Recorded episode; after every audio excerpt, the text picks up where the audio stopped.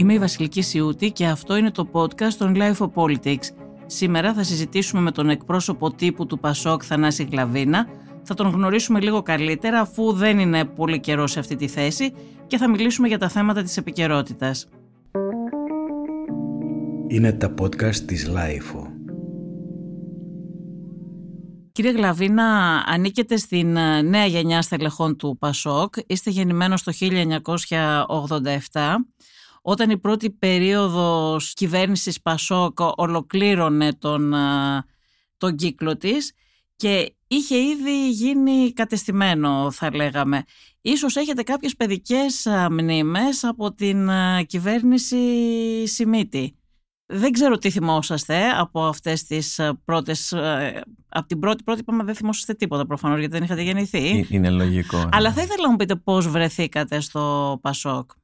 Η αλήθεια είναι ότι αυτές, και αυτές οι παιδικές μνήμες που έχουν να κάνουν φυσικά με το Πασόκ, με την κυβέρνηση, ξεκινούν προφανώς από την οικογενειακή μου παράδοση. Το Ιόνισιο, ο πατέρας μου ήταν βουλευτής του κινήματος από την Μεγάλη Νίκη το 1981 μέχρι και το 1996. Σε ποια περιφέρεια ήταν; Ήταν στη β' περιφέρεια της Θεσσαλονίκης, στη δεύτερη περιφέρεια, στα περίχωρα, στο πούμε της πόλης και ήταν ένας άνθρωπος ο οποίος είχε διατελέσει και δήμαρχος στο Σοχό Θεσσαλονίκης από όπου κατάγομαι, προδικτατορικά. Ήταν ένας άνθρωπος της γενιάς του 114, όπου στη συνέχεια με την Ένωση Κέντρου και όταν αυτή πια διαλύθηκε, οπότε και προσεχώρησαν οι περισσότεροι εξ αυτών στο Πασόκ του Ανδρέα Παπανδρέου. Υπήρχε έτσι μια οικογενειακή, ας το πούμε έτσι, γαλούχηση, μπορούμε να αναφέρουμε στα πολιτικά ζητήματα. Και αν με ρωτάτε για παιδικές μνήμες, δεν μπορώ να μην πω, ίσως να μην θυμάμαι γεγονότα των κυβερνήσεων ή ιστορικά γεγονότα. Θυμάμαι πάρα πολύ τα έντονα γεγονότα μέσα στο σπίτι μου, οι προεκλογικές εκστρατείες, οι χαρές, οι αποτυχίες φυσικά που, ήταν, που είναι πάντα μέσα στο παιχνίδι ε, της πολιτικής, ο έντονος πολιτικός διάλογος, οι συζητήσεις, τα τηλέφωνα, μπορώ να πω τις δεκάδες εφημερίδες που θυμάμαι να υπάρχουν στο σπίτι μου, κάτι το οποίο το κληρονόμησα και εγώ και έχω ιδιαίτερη έτσι, επαφή με τον τύπο. Δεν έχει να κάνει με τη σημερινή μου θέση του εκπροσώπου τύπου. Αλλά όλο αυτό δημιούργησε, ας το πούμε έτσι, μια πολιτική παιδεία, ίσως μπορεί να τη χαρακτηρίσει κανείς, και κάποιες μνήμες οι οποίες ε, μου δημιούργησαν και εμένα για να πάω και στο σήμερα την ανάγκη, γιατί με ρωτήσατε και πώς κατέληξα εδώ, την ανάγκη να είμαστε πάρα... Δεν αμφισβητήσατε ποτέ την ε, πολιτική παράδοση της οικογένειάς σας; Όχι, πάντα στο δημοκρατικό χώρο, πεπισμένα, γνωρίζοντας τα θετικά, γνωρίζοντας τη συνεισφορά αυτής της παράταξης, γιατί τη θεωρούμε ευρύτερα παράταξη, γιατί δεν, τώρα είναι Πασόκ, παλαιότερα ήταν νέο προδικτατορικά, είχε διαφορετικό όνομα, πάντα στο χώρο αυτόν στο χώρο που θεωρώ ότι από όσα έχω διαβάσει και εγώ ε, συνεισέφερε τα περισσότερα στη χώρα, τη διαμόρφωσε καθοριστικά στην ιστορική της διαδρομή και είμαστε περήφανοι και εμείς και μάλιστα το θεωρούμε και ένα καθήκον να συνεχίζουμε αυτή την παρουσία. Το θεωρούσαμε και εγώ το θεωρούσα ως ύψιστο καθήκον με την εκλογή του Προέδρου, τη θέση του Προέδρου Πασόκ του Νίκου Ανδρουλάκη όταν και κλήθηκα να αναλάβω μια θέση ευθύνη, το θεωρούσα καθήκον να είμαστε παρόντες και εμείς και η γενιά μας σε αυτό το κάλεσμα της ιστορίας. Πριν είχατε κάποια σχέση ή μπήκατε στην πολιτική τώρα που σας κάλεσε ο Νίκος Ανδρουλάκης; Όχι πάντα. Νομίζω στην πολιτική δεν μπορείς να μπεις έτσι ξαφνικά. Να. Και στο πανεπιστήμιο, μέσα από την αστυνομική σχολή της Τράκης, είχα έντονη πολιτική παρουσία μέσα από τον. Αν και δεν μου αρέσει ένα φοιτητικό συνδικαλισμός, μέσα από την πολιτική δραστηριότητα που είχαν. Ήσουν στην Εολέα Πασόκ, δηλαδή; Ήμουνα στην, στην ΠΑΣΠ, στην ΠΑΣΠ της νομική. Σε μια δύσκολη περίοδο για το Πασόκ, έτσι δεν είναι; Ήταν τα χρόνια του 2005, του 2006, του 2007 όπου η κυβέρνηση ήταν η Νέα Δημοκρατία και υπήρχε έντονο το στίγμα της αντιπολίτευσης, έντονες οι παρεμβάσεις της Νέας Δημοκρατίας τότε στο χώρο της παιδείας. Δεν είναι και πολύ επιτυχημένη άλλωστε η κυβέρνηση τότε Της ναι, όχι, αυτή η περίοδος δεν ήταν. Νόμιζα ότι ήσασταν την περίοδο της διακυβέρνησης του Γιώργου Παπανδρέου. Του Γιώργου, όχι, αποφύτησα από το Πανεπιστήμιο το 2010, οπότε και ουσιαστικά η ενασχόλησή μου τελείωσε κάπως λίγο μετά τις εθνικές εκλογές του 2009, που προφανώς ήμασταν ακόμα, είχαν αρχίσει οι αναταραχές, οι οικονομικές ενώ αναταραχές, και αλλά είχα αποφυτίσει ήδη όταν ξεκίνησαν Σας οι πιο δύσκολες Σα καθόλου εσάς αυτή η περίοδος; Η αλήθεια είναι ότι για ένα νέο άνθρωπο ο οποίος ξεκίνησε με οράματα, με μεγάλη πίστη στην τότε κυβέρνηση και στους ανθρώπους που τη στελέχωσαν προφανώς δημιούργησε ερωτήματα που είχαν να κάνουν περισσότερο φυσικά με τη Νέα Δημοκρατία, με το τι παρέλαβε το Πασόκ τότε και σίγουρα σε ένα νέο άνθρωπο ο οποίος ενδιαφέρεται ευρύτερα για την πολιτική, πώς κατέληξε η χώρα να έχει μια τότε πολύ άσχημη τροπή. Όλοι θυμόμαστε τα γεγονότα με το μνημόνιο, με τις Υπήρχε πλά... λαϊκή αποδοκιμασία. Υπήρχε έντονη λαϊκή αποδοκιμασία. Αλλά και, και κατέρευσε και το Και μεγάλος θα συμπληρώσω, κύριε Σιούτη, και πολύ λαϊκισμός, ο οποίος σίγουρα δεν ευνόησε τη χώρα, γιατί ακούσαμε, διατυπώθηκαν, καταγράφησαν, ακούστηκαν απίθανα πράγματα. για την πορεία της χώρας. Υπήρχε μια συσσωρευμένη οργή που μπορούμε να το κατανοήσουμε, η οποία μεταδόθηκε σε μεγάλο κομμάτι του ελληνικού πληθυσμού. Αυτό είναι πραγματικότητα. Ο κόσμος έχασε τη γη κάτω, πολλοί άνθρωποι χάσαν τη γη κάτω από τα πόδια τους. Αλλοιώθηκαν και διαλύθηκαν όνειρα, σκέψεις, βάσεις για μια καλύτερη ζωή. Αυτό σίγουρα ήταν συνταρακτικό για ένα πολύ μεγάλο κομμάτι της ελληνικής κοινωνίας, το οποίο και εγώ τότε ως νέος άνθρωπος το καταλαβαίνω, το άκουγα, προσπαθούσα να το κατανοήσω. Φυσικά αυτό είχε και πολύ σκληρές συνέπειες για μεγάλο κομμάτι του πληθυσμού και δεν μπορούμε να το αρνηθούμε ότι επηρέασε και την ψήφο του. Άλλωστε και το πολιτικό σύστημα ουσιαστικά διχοτομήθηκε και τριχοτομήθηκε. Τέλος πάντων, δημιουργήθηκαν εντελώς νέα δεδομένα στο πολιτικό σύστημα, διαφορετικά κόμματα, η άνοδος του ΣΥΡΙΖΑ, η άνοδος λαϊκιστικών κομμάτων όπως και τότε θυμόμαστε όλοι Χρυσή Αυγή. Σίγουρα νομίζω πάντως ότι περάσαμε, ήταν μια περίοδος όπου, αν με ρωτάτε γιατί τότε, ας το πούμε, είχα ξεκινήσει να ασχοληθώ με την πολιτική. Στη συνέχεια, για να σας συμπληρώσω στα χρόνια αυτά τα δύσκολα, ασχολήθηκα περισσότερο με τις σπουδές μου και πήγα και στο εξωτερικό που και εκεί βίωσα την αντίδραση, την εντύπωση των ξένων απέναντι στην Ελλάδα, στην ελληνική πραγματικότητα. Δεν θα ξεχάσω το 2015. Ξεριζωθήκατε κι εσείς που λέει και ο Κασελάκης δηλαδή. Ε, ε, ξεριζώθηκα πάντως. Έτσι το παρουσιάζει εκείνος το ότι συνέχισε τις σπουδές του στο Εντάξει, εγώ, εγώ, το έκανα γιατί ήταν και το χρονικό ορόσημο, ξέρετε, μετά το πτυχίο, μετά το πρώτο μεταπτυχιακό στην Ελλάδα. Ε, ήθελα και εγώ να δω. Μείνατε αρκετά κι εσείς νομίζω. Δηλαδή, ήθελα, ήθελα, Ήσασταν Γερμανία, Αυστρία, Βρυξέλλες. Έκανα διάφορους έτσι, ναι. προχώρησα σε διάφορους σταθμούς αλλά σίγουρα δεν θα ξεχάσω στο, στο Γερμανικό Κοινοβούλιο, οπότε και έκανα την πρακτική μου άσκηση σε ένα πρόγραμμα της Γερμανικής Βουλής, όπου ήταν τα χρόνια του 2015. Μόλις είχε, ήταν Φεβρουάριος, ξεκινούσα Φεβρουάριος του 2015. Ενδιαφέρουσα περίοδος. Ήταν αυτή... πολύ ενδιαφέρουσα περίοδος. Ναι. Νομίζω ήμουν στο, στο επίκεντρο του κόσμου, γιατί ήμουν σε ελάχιστους Έλληνες υπότροφους, οπότε όλοι ασχολιόντουσαν με την Ελλάδα. Αλλά όταν λέω όλοι, ήταν, ήμουνα στο κέντρο του ενδιαφέροντος και ήταν η πρώτη μου και επαφή, μπορώ να σας πω, με τα μέσα μαζικής ενημέρωσης, όπου με προσέγγισαν γερμανικά μέσα, γιατί θέλω να ακούσω μια φωνή ενός Έλληνα. Υπότροφος, ε, πώς βρεθήκατε. Είπα, εκεί; Ε, το Γερμανικό Κοινοβούλιο έχει ένα πρόγραμμα το οποίο προσφέρει υποτροφίες σε νέους φοιτητές και νέους επαγγελματίες, ώστε να κάνουν μια πρακτική άσκηση σε κάποιο βουλευτικό γραφείο κάποιου Γερμανού βουλευτή. Επιλέγετε εσείς ποιο γραφείο ή. Ε, είχαμε δηλώσει μια προτίμηση. Προφανώς και εγώ είχα, είχα δηλώσει το αδελφό κόμμα, το S5, και πράγματι βρέθηκα σε κάποιον βουλευτή του S5 και σε ευρύτερα στην οικογένεια ε, της σοσιαλδημοκρατική της Γερμανίας. Οπότε ήμουνα και σε ένα, ας το πω έτσι, φιλικό προς εμένα περιβάλλον. Ήταν αλλά αυτό δεν σημαίνει. αυστηρό και το S5 προς την κριτική του. Θυμάμαι ότι και ο Σόλτς, που είναι σήμερα καγκελάριος, δεν είχε διαφοροποιηθεί πάρα πολύ από την Μέρκελ. Ε, και αυτοί είχαν αυτή την αντίληψη, την τιμωρητική απέναντι στην Ελλάδα σίγουρα με άλλο τρόπο και από το, ή με άλλο, με άλλο τρόπο τα έκφρασης. δεν τα αμφισβήτησαν, δηλαδή ποτέ. Όχι, ήταν συγκυβέρνηση τότε ναι. έτσι κι αλλιώς και σίγουρα υπήρχε, έτσι, υπήρχε αυτή, το, το βίωσα και εγώ αυτή τη λεγόμενη τιμωρητική διάθεση, όχι από όλους, από ένα κομμάτι αλήθεια. Ακούγατε και αυτά για τους τεμπέληδες. Σω από ευγένεια να μην, να μην μου τα είχαν πει, αν, ναι. και, αν και σε, ξέρετε, οι Γερμανοί πολλές φορές έχουν έτσι ένα, ιδιό, ένα ναι. ιδιότυπο χιούμορ το οποίο πολλές φορές έγινα και εγώ μάρτυρας ε, αυτού του... Όχι, είναι και αρκετά ειλικρινής θα έλεγα. Ναι, Δεν είναι τόσο το αυθόρμητου, στις... Το αυθόρμητου και πολλές φορές ξέρετε σε εμάς τους νότιους ή τουλάχιστον σε εμάς τους Έλληνες μπορεί να ακουστεί και προσβλητικό ενώ για αυτούς είναι κάπως ευθεία ας πούμε επικοινωνία και ένιωσα, είχα και τέτοια περιστατικά ή ακόμα και περιστατικά που χρειάζεται κάποια χρήματα να σου δώσουμε, μήπως η οικογένειά σου χρειάζεται κάποια χρήματα, όταν για αυτούς κάτι αδιανόητο κλείνουν οι τράπεζες, το οποίο αν το πεις σε κάποια μέση ευρωπαϊκή χώρα του Βορρά, ας το πούμε έτσι, στη Γερμανία, φαντάζομαι, στι σκανδιναβικές χώρες, στην Αυστρία, στο Βέλγιο κτλ. Νομίζω θα καταρρεύσουν εν μέρη ψυχολογικά, στο πω έτσι. Οπότε τους φαίνονταν πολύ σκληρό όλο αυτό που συνέβαινε στην Ελλάδα και ένιωσα και έναν ήκτο, ο οποίος με έκανε η αλήθεια μου δημιούργησε τα αντίθετα συναισθήματα, λέγοντας τι ακριβώς έχει κάνει η χώρα μου, για ποιο λόγο να έχεις φτάσει σε αυτό το σημείο. Και ήταν έτσι και ένας πολιτικός, ε, ας το πω έτσι, ένας πολιτικός ριζοσπαστισμός, ο οποίος ξεκίνησε μέσα, ο οποίος είχε να κάνει φυσικά, ξεκινούσε από τη συμμετοχή. Από την ανάγκη πραγματικά να είμαστε παρόντες, να συμμετέχουμε και εμείς στη διαμόρφωση των πολιτικών γεγονότων. Και έχω την ευκαιρία σήμερα από την περιορισμένη, ας το πούμε, από την ελάχιστη θέση που κατέχω, να μπορώ και εγώ να προσπαθώ να διαμορφώσω και να συμβάλλω ώστε να βελτιωθούν τα πράγματα και να αλλάξει αυτή η κακή εικόνα της χώρας τόσο στο εξωτερικό όσο και στο εσωτερικό, γιατί τα προβλήματα ξεκίνησαν και από τη δική μας και με λάθη από τη δική μας πλευρά. Να πάμε λίγο και στις σημερινές εξελίξεις.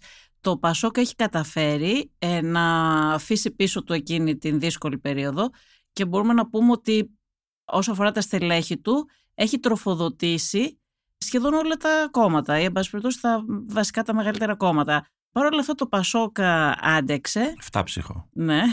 Και κατάφερε τουλάχιστον επί Νίκο Ανδρουλάκη να διπλασιάσει τα ποσοστά του περίπου. Έτσι από αυτά παρέλαβε και δημοσκοπικά τώρα, εντάξει, στις εκλογές είχε μια σημαντική άνοδο, όχι διπλασιασμό, αλλά μια σημαντική άνοδο. Κατά 50%. Ναι. Και αυτή τη στιγμή οι δημοσκοπήσεις καταγράφουν και άλλη άνοδο, η οποία είναι περίπου στο διπλάσιο ποσοστό από αυτό που είχε το Πασόκ όταν το παρέλαβε και πάρα πολύ κοντά με τον ΣΥΡΙΖΑ. Οι περισσότερες δημοσκοπήσεις δείχνουν μία μονάδα διαφορά, δηλαδή είναι περίπου στα ίσα αυτή τη στιγμή. Παρ' όλα αυτά η κριτική που γίνεται είναι ότι ενώ ο ΣΥΡΙΖΑ πέφτει διαρκώς, το Πασόκ δεν κερδίζει αρκετά. Αυτή είναι η κριτική που γίνεται στο Πασόκ αυτή τη στιγμή. Θεωρείτε εύλογη αυτή η κριτική ή θεωρείτε ότι είναι υπερβολική; Βάλατε πολλά θέματα. Θα ξεκινήσω λέγοντας ότι το Πασόκ έχει καταφέρει εδώ και πολλά χρόνια παρότι πέρασε πολύ δύσκολες στιγμές, παρότι έφτασε στο να δει σχεδόν λίγο, λίγο πριν τη διάλυσή του, φορτώθηκε βάρη που δεν το άξιζαν. Παρ' όλα αυτά όμως έμεινε όρθιο, έμεινε δυνατό, κατάφερε σε μια πορεία χρόνου μετά το 2015, μετά τις μεγάλες δυσκολίες, με την έμνηστη πρόεδρό μας τότε τη Φόφη Γεννηματά να σηκωθεί στα πόδια του, να ξαναστηθεί, ας το πούμε έτσι, να ανακτήσει λίγο τις δυνάμεις του, να δει το μέλλον με μεγαλύτερη αισιοδοξία και σήμερα μετά την, και την εκλογή του Προέδρου μας του Νίκο Ανδρουλάκη να μπορεί να κοιτάζει το μέλλον πραγματικά, πιστέψτε με, κατάματα και ακόμα και αν, για να σχολιάσω αυτό που είπατε, πολλά στελέχη μας έχουν φύγει δεξιά και αριστερά,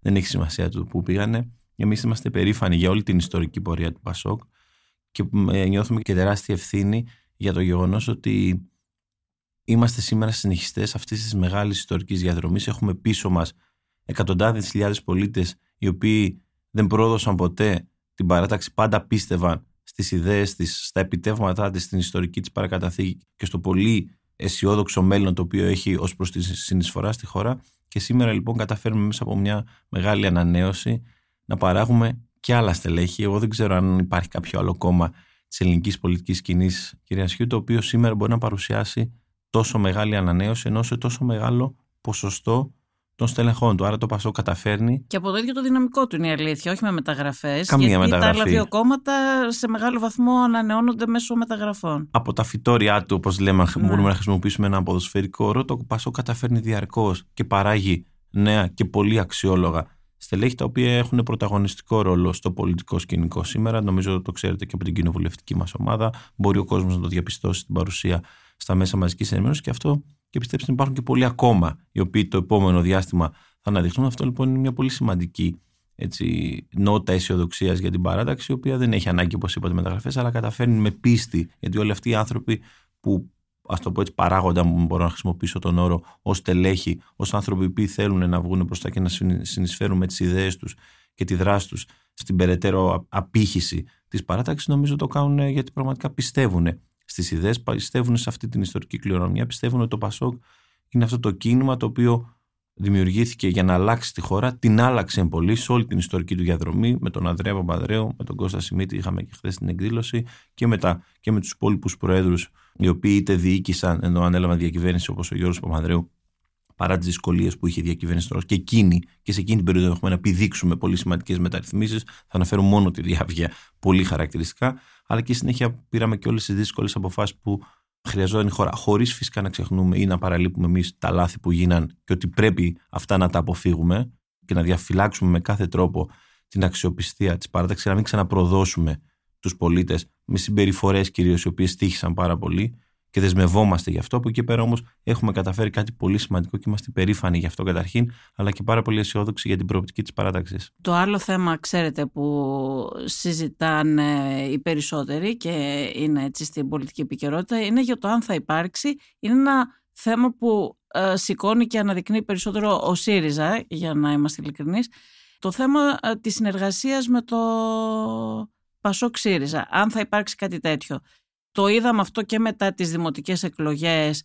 Είδαμε και τον καινούριο πρόεδρο του ΣΥΡΙΖΑ να προσπαθεί να το εμφανίσει σαν νίκη των προοδευτικών δυνάμεων και προσπαθεί να επαναφέρει το αφήγημα που είχε ο Τσίπρας προεκλογικά τη συμμαχία των προοδευτικών δυνάμεων και το μέτωπο απέναντι στην κυβέρνηση της Νέας Δημοκρατίας. Έχει αλλάξει κάτι; Γιατί Υπήρχαν πάντα κάποιοι στον ΣΥΡΙΖΑ, μάλλον όχι πάντα, το τελευταίο διάστημα υπάρχουν κάποιοι στον ΣΥΡΙΖΑ, που, στο ΠΑΣΟΚ μάλλον, που θέλουν τη συνεργασία με τον ΣΥΡΙΖΑ και υπάρχουν κάποιοι που μάλλον ήταν οι περισσότεροι μέχρι πρότινος, που δεν το ήθελαν ε, με τίποτα αυτό. Αλλάζει κάτι, έχει αλλάξει κάτι ως προς αυτό; Για να συνεχίσω και την απάντησή μου από την προηγούμενη ερώτησή σας, το Πασόκ πράγματι ανεβαίνει στις δημοσκοπήσεις. Μέρα με τη μέρα, νομίζω σε κάθε δημοσκόπηση η οποία δημοσιεύεται το τελευταίο διάστημα, έχοντας φυσικά ως παρακαταθήκη το τελευταίο αποτέλεσμα των εθνικών εκλογών, αλλά και τη δυναμική που αναδείξαμε στις αυτοδιοικητικές εκλογές, ότι το Πασόκ βρίσκεται σε μια σταθερά ανωδική πορεία. Μπορεί η πορεία αυτή, η άνοδος, να μην είναι ραγδαία όπως θα μπορούσε να τη χαρακτηρίσει κανείς. Είναι προφανές από τα νούμερα ότι δεν είναι ραγδαία, αλλά πάντως είναι σημαντική, αλλά πάντως είναι ουσιαστική και πάντως στερεώνεται σε μια πολύ σταθερή βάση η οποία δημιουργεί δεδομένα τα οποία δεν ανατρέπονται. Και τι θέλω να πω με αυτό; Ε, όταν εμείς διαρκώς διευρύνουμε το ακροατήριό μας, η απήχηση της παράταξής μας, το ακροατήριό μας, ας το πούμε έτσι, μεγαλώνει. Βλέπουμε όλο και περισσότερους πολίτες να ακούνε τις ιδέες και τις θέσεις μας. Και αυτό θα αποτυπωθεί, πιστέψαμε, με πολύ πιστικό τρόπο και στις ερχόμενες ευρωεκλογές τον Ιούνιο του 2004. Εμείς λοιπόν σε αυτή την πορεία που όπως φαίνεται είναι πολύ πιθανό ή τουλάχιστον εργαζόμαστε γι' αυτό το Πασόκ να αυξήσει σημαντικά τις δυνάμεις του, είτε αυτό μας δώσει τη δεύτερη θέση, Στο είτε Δήμο, όχι. εσείς θεωρείτε ότι ψηφίστηκε η πρόταση του Πασόκ ή καταψηφίστηκε ο Κώστας Μπακογιάννης; Ακόμα και αν είναι ένα συνδυασμός στο δύο, ξέρετε, το Πασόκ παρουσίασε μια πρόταση. Έναν υποψήφιο με συγκεκριμένα χαρακτηριστικά, επιστημονική επάρκεια, πολιτικό πολιτισμό, ήθος, αξιοπρέπεια. Νομίζω όλα αυτά εκτιμήθηκαν από τους Αθηναίους πολίτες και στον πρώτο γύρο που του έδωσαν τη δεύτερη θέση και στο δεύτερο γύρο που θεώρησαν ότι είναι καλύτερη επιλογή σε σχέση με τον κύριο Μπακογιάννη. Είναι προφανές ότι ο κύριος Δούκας δεν έλαβε το 56% ή το 56% τουλάχιστον δεν είναι Πασόκ, δεν θεροβατούμε. Γνωρίζουμε πολύ καλά τι ακριβώς συμβαίνει, αλλά αυτό έδειξε κάτι πολύ σημαντικό για μας, τη δυναμική. Και αυτό πιστεύουμε ότι μπορεί να καταφέρει και το Πασόκ αν, αν αναδειχτεί ως την δύναμη που, θέλ, που το λέμε εμείς, τη δύναμη, την κύρια δύναμη της αντιπολίτευσης. Τη δύναμη η οποία ασκεί τη μεγαλύτερη πίεση στην κυβέρνηση. Τη δύναμη η οποία με ουσιαστικό και ρεαλιστικό τρόπο θέτει τα προβλήματα με ρεαλιστικό τρόπο, όπως είπα, και τα αναδεικνύει χωρίς λαϊκισμούς, αλλά με ουσία, με επιστημονική επάρκεια, με γνώση, με πλάνο, με σχέδιο, όλα αυτά με μεθοδικότητα, όλα αυτά τα οποία θέλουμε και προσπαθούμε να αναδείξουμε στο δημόσιο διάλογο. Εκεί πιστεύουμε ότι όλο και περισσότεροι πολίτες, αν κάνουμε αυτό το μεγάλο άλμα που περιέγραψε πριν, θα στοιχηθούν με εμάς, θα μας ακούσουν, θα μας εμπιστευτούν όλο και περισσότεροι πολίτες. Άρα αυτό είναι το μεγάλο, αυτό έδειξε ο κύριος Ζούγκο. Ποιο είναι το στίγμα του Πασόκ αυτή την περίοδο το πολιτικό, δηλαδή υπάρχουν κάποιοι που και εδώ σας γίνεται μια κριτική ότι είναι λίγο θολό και ότι δεν είναι πολύ ξεκάθαρο. Σήμερα βρισκόμαστε νομίζω σε μια εποχή στην οποία δείχνει ή φαίνεται ότι έχουμε καταφέρει, γιατί γι' αυτό δεν, είμαι και απόλυτα, δεν είμαστε και απόλυτα σίγουροι ότι έχουμε ξεπεράσει την περίοδο της κρίσης, έχουμε ξεπεράσει τα ασφάλματα, τις ολιγορίες, τον λαϊκισμό. Και όσα... είμαστε και σε μια περίοδο με συνεχεί κρίσει, έτσι. Όσα μας πόνεσαν τότε. Από εκεί πέρα όμως φαίνεται πως αυτή η κανονικότητα δεν θα έχει τους όρους της παλιάς κανονικότητας, αλλά θα είναι μια νέα κανονικότητα με πολλές και διαρκεί κρίσει, είτε αφορούν την πολιτική προστασία, είτε αφορούν τις γεωπολιτικές ανακατατάξεις, είτε αφορούν ευρύτερα προβλήματα και ευρύτερα ζητήματα που απασχολούν συνολικά τους, τον πλανήτη, την Ευρώπη, τη γύρω γειτονιά μας, η οποία όπως φαίνεται δεν είναι και πολύ φιλήσυχη τον τελευταίο καιρό. Στο πλαίσιο αυτό λοιπόν των διαρκών κρίσεων, η κλιματική αλλαγή νομίζω είναι παρούσα και κέρια ως προς αυτή την αξιολόγηση. Πρέπει να δούμε ποια είναι, τι επιζητεί η Ελλάδα, πώς θέλει να διαμορφωθεί, ποιο είναι το μέλλον της τα επόμενα χρόνια. Η δική σας πρόταση γι' αυτό ποια είναι; Η δική μας πρόταση είναι ότι μετά από χρόνια όπου το βιωτικό επίπεδο των Ελλήνων έχει πέσει πάρα πολύ, μετά από χρόνια όπου η Ελλάδα παραμένει Δυστυχώς. Στο οποίο έπαιξε ρόλο η κρίση, οι πολιτικές των μνημονίων, όλα αυτά. Έτσι. Όλα αυτά. Για... Φυσικά δεν μπορούμε να πατήσουμε ποιος έφτασε εδώ, δεν ξέρω αν έχουμε Εντάξει, το χρόνο. Μην ανοίξουμε τώρα εμείς, τη συζήτηση. Εμείς λέμε ναι, ότι ναι. η κυβέρνηση Καραμαλή δημιούργησε τα μεγάλα ελλείμματα, αλλά νομίζω αυτή η κουβέντα έχει γίνει ιστορικά, έχει αποδειχτεί και ο καθένας έχει βγάλει και τα συμπεράσματά του. Δεν έχει σημασία τι λέω εγώ ή τι λέτε εσείς. Νομίζω ο κόσμος έχει βγάλει τα συμπεράσματά του. Αλλά σε αυτό το διαρκές ε, των κρίσεων, στο οποίο η πολύ ακριβή καθημερινότητα, ένα χαμηλό βιωτικό επίπεδο για πάρα πολλούς Έλληνες πολίτες, μια κλιματική κρίση η οποία, στην οποία η Ελλάδα δεν έχει αποδείξει ή δεν έχει δημιουργήσει την ανθεκτικότητα που θα έπρεπε. Σε μια επικίνδυνη γειτονιά στην Νοτιοανατολική Μεσόγειο, όπου γύρω μας, σαν μανιτάρια, ξεσπούν οι κρίσεις και οι πόλεμοι, με ανοιχτό πάντα για μας το ζήτημα, με την Τουρκία, με την όποια Τουρκία, με την παραζάλη που επικρατεί εκεί στην εξωτερική της πολιτική, ενώ και τα τσαλαβουτήματά της δεξιά και αριστερά νομίζω έχει δημιουργηθεί μια απέτηση για ένα σύγχρονο κράτος ευέλικτο το οποίο θα δώσει κατά κύριο λόγο βάση στην ενίσχυση της ανθεκτικότητας της χώρας ως προς τις υποδομές της, στη βελτίωση του βιωτικού επίπεδου λέγοντας ισχυρό κοινωνικό κράτος, η κατάσταση στα νοσοκομεία είναι απερίγραπτη, κυρία Σιούτη. Η ακρίβεια στα σούπερ μάρκετ νομίζω δεν, δεν χρειάζεται να πούμε πολλά. Αρκεί μια σύγκριση μεταξύ ενός σούπερ μάρκετ στην Ελλάδα και στη Γερμανία για να καταλάβει κανείς τις τεράστιες τρευλώσεις στην ελληνική αγορά του σούπερ μάρκετ και προφανώς την κερδοσκοπία κάποιων εις βάρος των πολλών, αυτό είναι δεδομένο. Σε μια διαδικασία φορολόγησης, η οποία μπορεί να έχει ζητήματα, αλλά σίγουρα δεν κατευθύνεται προς την κατεύθυνση.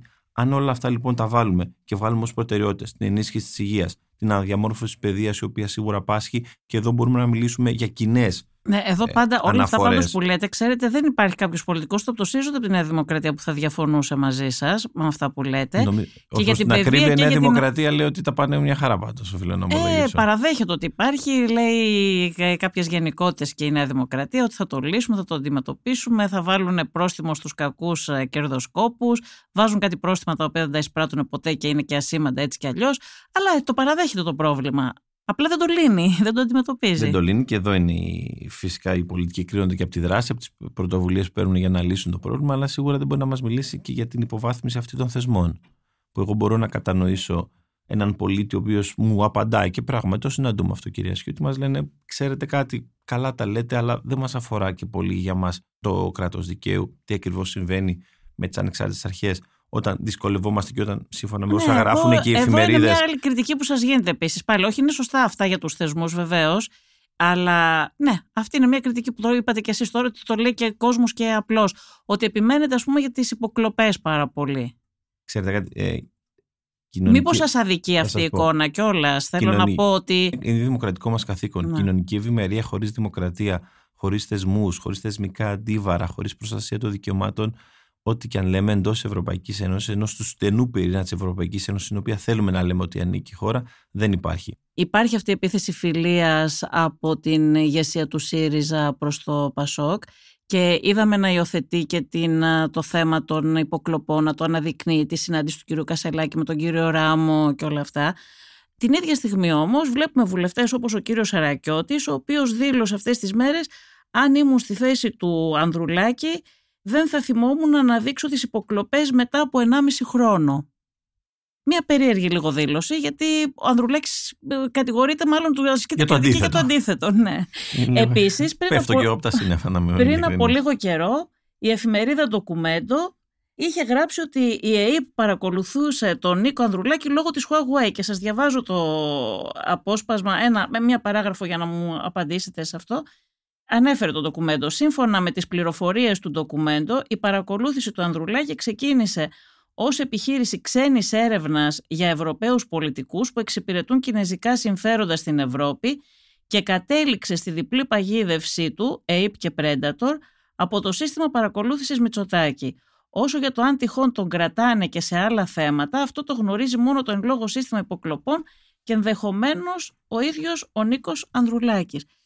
Τι απαντάτε εσείς σε αυτά, Και είναι μια κατηγορία που την υιοθετούν και κάποιοι στον ΣΥΡΙΖΑ, ξέρετε. Νομίζω είναι μια κατηγορία που έχει πολλές, Δεν υπάρχει αντίφαση σε πολλές, αυτό; Πολλές σκοπιμότητες, πολλές αντιφάσεις. Νομίζω η αξιοπιστία της αποδεικνύεται από όσα αναφέρατε και εσείς, αλλά και από τις φοβερές αντιφάσεις. Άρα, αντιφάσεις με αξιοπιστία δεν μπορούν να περπατήσουν μαζί. Ω εκ τούτου, λοιπόν, αυτές τις αιτιάσεις και τα δημοσιεύματα της εφημερίδας ντοκουμέντων νομίζω τα έχουμε απαντήσει πάρα πολλές φορές. Δεν ανταποκρίνονται σε καμία περίπτωση στην πραγματικότητα. σα ίσα νομίζω περισσότερο παίζουν, να μου επιτρέπετε εσείς, το παιχνίδι του κυρίου ε, Μητσοτάκη, υιοθετώντα την πρώιμη, τότε μόλις είχε ξεσπάσει το σκάνδαλο, σεναριολογία έως πολλές φορές παραφιλολογία κέντρων, τα οποία προέρχονται από τη Νέα Δημοκρατία και το Μέγαρο Μαξίμου, ότι ο κύριος Ανδουλάκη είχε κάποια σχέση με κάποιους Κινέζους, με κάποια περίεργα κέντρα τα οποία δεν έχει αποδειχτεί τίποτα, ούτε πρόκειται να αποδειχτεί τίποτα, γιατί οι λόγοι των παρακολουθήσεων είναι εντελώς διαφορετικοί και λίγο πολύ τους γνωρίζουμε και όλους.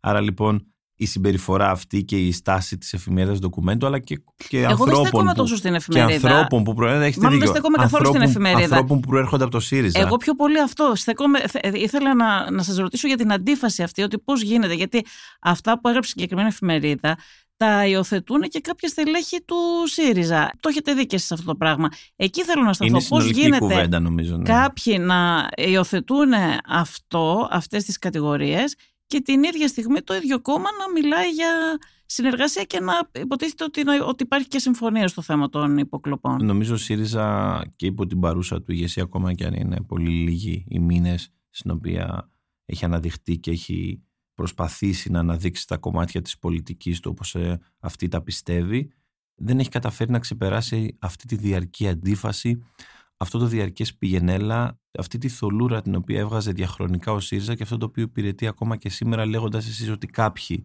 να επιζητούν και να ομνιούν ακόμα και σε κοινές πρωτοβουλίες και στην ανάγκη συνύπαρξης των δύο χώρων και απ' την άλλη να ακούμε όσα είπε ο κύριος Σαρακιώτης, να ακούμε τον κύριο Κασελάκη να λέει ότι το Πασόκ είναι ένα κεντροδεξιό κόμμα το οποίο εμείς ποτέ δεν θα προσβάλλουμε την αριστερή καθαρότητά μας ώστε να συγκυβερνήσουμε σε μια ενδεχόμενη διακυβέρνηση με ένα κεντροδεξιό κόμμα όπως είναι το Πασόκ ή το Πασόκ ο Δούριος Ήπος ή το Πασόκ φθαρμένο κόμμα διαστόματος του κυρίου Τσίπρα ενώ του, του Γιώργου Τσίπρα ο οποίος είναι πρώην βουλευτής και σήμερα διευθυντής της κοινοβουλευτικής ομάδας του ΣΥΖΑ. Όλες αυτές λοιπόν οι δηλώσεις δημιουργούν σοβαρά ερωτήματα και αμφισβητήσεις όχι ως προς το εφικτό της ε, συνύπαρξης ή της συνένωσης. Αυτό νομίζω το έχουμε αποκλείσει με κάθε τρόπο, τουλάχιστον εμείς από την πλευρά μας. Η αλήθεια είναι και, και, και από, από άτομα που ανήκουν στο ΣΥΡΙΖΑ με πιο, ας το πούμε έτσι, όριμες φωνές. Το έχουμε ακούσει και από αυτούς ότι δεν υπάρχει κάποιο τέτοιο θέμα συνύπαρξης. Καλά, ο κ. Σπίρτζη έφτασε να μιλάει για κοινό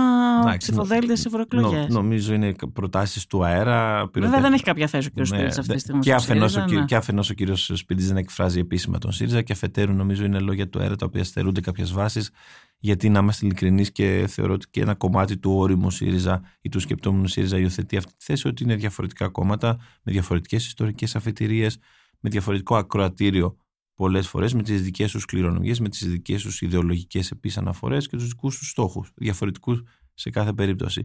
Ω εκ τούτου, λοιπόν, ακόμα και αν υπάρχει ένας ανταγωνισμός, γιατί όπως φαίνεται τώρα βρισκόμαστε πολύ κοντά στις δημοσκοπήσεις, νομίζω ότι το κάθε κόμμα θα πορευτεί μόνο του και απέναντι σε αυτή την αναμέτρηση, ας το πούμε έτσι, θα φανεί ποιο κόμμα επιλέγουν οι πολίτες ως το κόμμα το οποίο θέλουν να τους εκφράσει σε πρώτη φάση ως προς την αντιπολίτευση Πάντως, ο Νίκος Ανδρουλάκης, για να πω και κάτι που, ε, που έχει πει και ο πρόεδρός σας, είπε ότι είχε χαρακτηρίσει τον α, Στέφανο Κασελάκη βιτρίνα από την Αμερική, απαντώντας και σε αυτά που είπαμε πριν σε αυτές τις κατηγορίες, βιτρίνα από την Αμερική ε, για να συνεχίσουν να έχουν ρόλο στα πράγματα ο Τσίπρας, ο Παπάς και ο Πολάκης.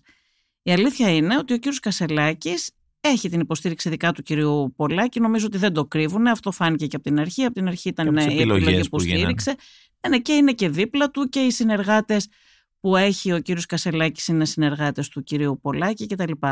Ο κύριος Ανδρουλάκης φάνηκε στην πρόσφατη συνάντησή τους να έχει μια καλή επαφή, τουλάχιστον έτσι φάνηκε όσο ήταν ανοιχτές οι κάμερες με τον ε, κύριο Κασελάκη.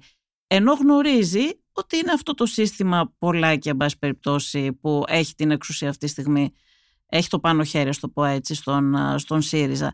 Πόσο ειλικρινής μπορεί να είναι ε, ο διάλογος ανάμεσα στις δύο πλευρές; Μπορεί να είναι απολύτως ειλικρινής στο πλαίσιο ότι νομίζω αυτό μπορεί να, μπορεί να μας πιστοθεί συνολικά αλλά και επί του συγκεκριμένου ενώ επί, επί, επί των εξελίξεων στα ισοκομματικά του ΣΥΡΙΖΑ ότι προσπαθήσαμε να διατηρήσουμε μια απόσταση. Προσπαθήσαμε να μην φάνει ούτε στο ελάχιστο ότι παρεμβαίνουμε ή παίρνουμε θέση πριν τις εκλογές, ενώ σχετικά με κάποια επιλογή υποψηφίου, κάτι το οποίο συνέβη δυστυχώς στις δικές μας εσωκομματικές εκλογές και από τα δύο κόμματα, ενώ και από τη Νέα Δημοκρατία και από το ΣΥΡΙΖΑ, επιδεικνύοντας όχι σκοπιμότητα, αλλά ένα πολιτικό πολιτισμό τον οποίο θέλουμε να συνεισφέρουμε και εμείς, όχι να επιβάλλουμε προφανώς, αλλά να βοηθήσουμε ώστε να επιβληθεί, να υπάρχει μια αν την πούμε ευγενής άμυλα, ένας σεβασμός μεταξύ των πολιτικών κομμάτων, που είναι πάρα πολύ σημαντικό. Θεωρώ ότι αυτό το έχουμε καταφέρει τόσο σε επίπεδο παρουσίας τελεχών εντός της Βουλής, όσο και στα μέσα μαζικής ενημέρωσης, στα λεγόμενα τηλεπαράθυρα, αλλά νομίζω το αποδείξαμε και με κέριο τρόπο κατά τη διάρκεια της διαδικασίας της εσωκομματικής του ΣΥΖΑ, τόσο προεκλογικά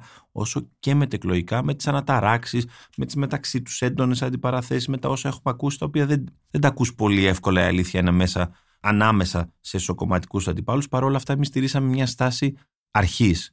Και αυτή λοιπόν τη στάση συνεχίζουμε να την τηρούμε. Ακόμα και η, η υποδοχή του κυρίου Ανδρουλάκη στον κύριο Κασελάκη υπονοεί ακριβώς και υποδεικνύει ακριβώς αυτή τη θέση. Ότι εμείς τον πολιτικό μας αντίπαλο τον σεβόμαστε, εφόσον φυσικά στα, στο πλαίσιο της αμοιβαιότητας. Τον πολιτικό μας αντίπαλο πάντα μπορούμε να συζητούμε.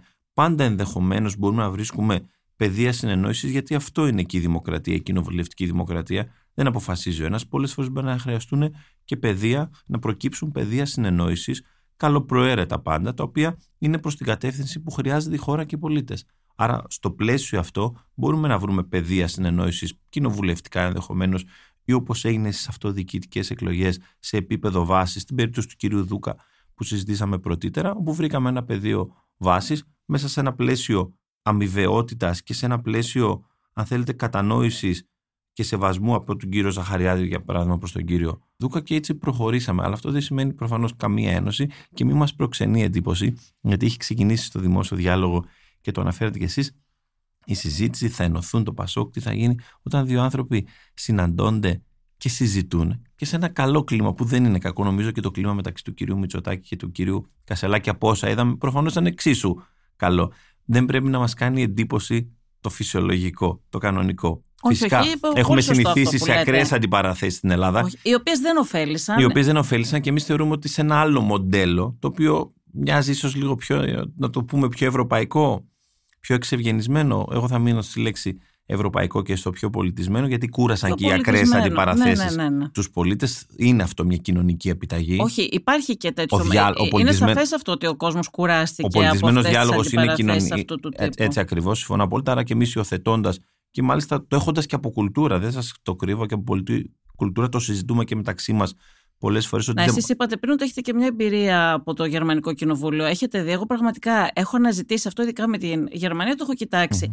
Σε μια περίοδο που η αντιπαράθεση γινόταν με πολύ ακραίες, ε, με πολύ ακραία ρητορική, είχα αναζητήσει μια φορά να δω τι γίνεται στις υπόλοιπες ευρωπαϊκές χώρες. Και είχα ψάξει στη Γερμανία να δω τις ανακοινώσεις. Έβλεπα, ας πούμε, κάθε μέρα δηλώσεις πολεμικές από τα κόμματα. Και ε, ε, έχετε δει στα δελτία ειδήσεων πόσο συχνά μια δήλωση επιθετική από το ένα κόμμα, παντούσε το άλλο κόμμα. Κάθε μέρα αυτό το πράγμα. Και μπαίνω λέω για να δω, ας πούμε, το S5, το Σοσιαλδημοκρατικό, με το CDU, το Χριστιανοδημοκρατικό Κόμμα στη Γερμανία. Τι ανακοινώσεις βγάζουν. Και διαπίστωσα, μπήκα μέσα. Πολύ δεν, σπάνια. υπήρχαν, δεν υπήρχαν ανακοινώσεις καν. Αυτό το πράγμα να επιτίθεται ο ένας τον άλλον, που το βλέπουμε καθημερινά στα δελτία ειδήσεων σε εμάς, είδα ότι στη Γερμανία αυτό δεν υπήρχε. Δεν υπήρχαν καν ανακοινώσεις. Ναι, αυτό το πολιτικό πινκ-πονγκ μεταξύ των Ναι. κομμάτων ΣΥΡΙΖΑ, Πασόκ, Νέα Δημοκρατία, ΣΥΡΙΖΑ. Και θέλω Και να πω, ούτω το είδατε κι καθεξής. εσεί προφανώς. Το Εγώ, διαπίστωσα το, και εγώ. εγώ έκανα Και ο μια δι- και ο μικρή δι- έρευνα για Και να ο δω. διάλογος ήταν πολύ πιο πολιτισμένος και η Ναι. θεματολογία πολλές φορές, ενώ εμείς επικεντρωνόμασταν ίσως σε μια ομιλία στη Βουλή, να ακούσεις κάποιον πολιτικό να μιλήσει τρία λεπτά για το θέμα και τα υπόλοιπα δύο ενδεχομένως να αναλωθεί σε ένα θέμα επικαιρότητας ή τέλος πάντων να κατηγορήσει τον πολιτικό αντίπαλο, όποιος είναι και αυτός, για κάποιο, για κάποιο προσωπικό θέμα, για κάποιο πολιτικό Και θέμα. χωρίς ουσιαστική πολιτική συζήτηση. Αυτές, όταν υπάρχει αυτή η πολεμική και αυτή η ακραία ρητορική, Όχι, συνήθως εντάξει. δεν υπάρχει ουσιαστικός διάλογο. Ε, ε, Είναι ζήτημα παράδοσης, ενδεχομένως είναι ζήτημα πολιτικής κουλτούρας, όπως την οποία και εμείς θεωρώ η νέα γενιά πολιτικών από όλα τα κόμματα. Δεν Εντάξει, θέλω, μακάρι να δεν αλλάξει θέλω αυτό, να γιατί εξαιρέσω, πραγματικά δεν γιατί έχει υπάρχουν και από άλλα ωφελήσει, ναι. κόμματα ε, εκπρόσωποι, οι οποίοι πραγματικά, εγώ- αλλά θεωρώ κυρίως γιατί θέλω να μην- πάντα πρέπει να μιλάω για το Πασό, για την παραταξή μας,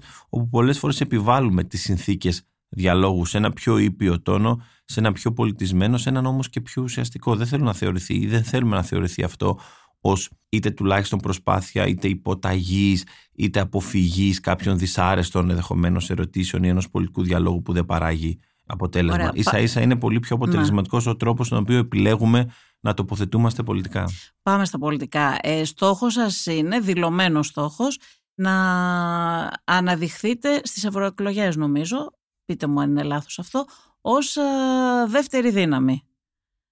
Έτσι, Ε, ο, ο πρόεδρος ποτέ δεν έχει, ας το πω έτσι, εκφράσει με ρητό τρόπο τον έχει στο- πει ότι θέλει να είναι το στόχο αξιωματική αυτό. αντιπολίτευση νομίζω, όχι, δεν το έχει πει έτσι ρητά. Ζητούμε τη μεγαλύτερη Ναι.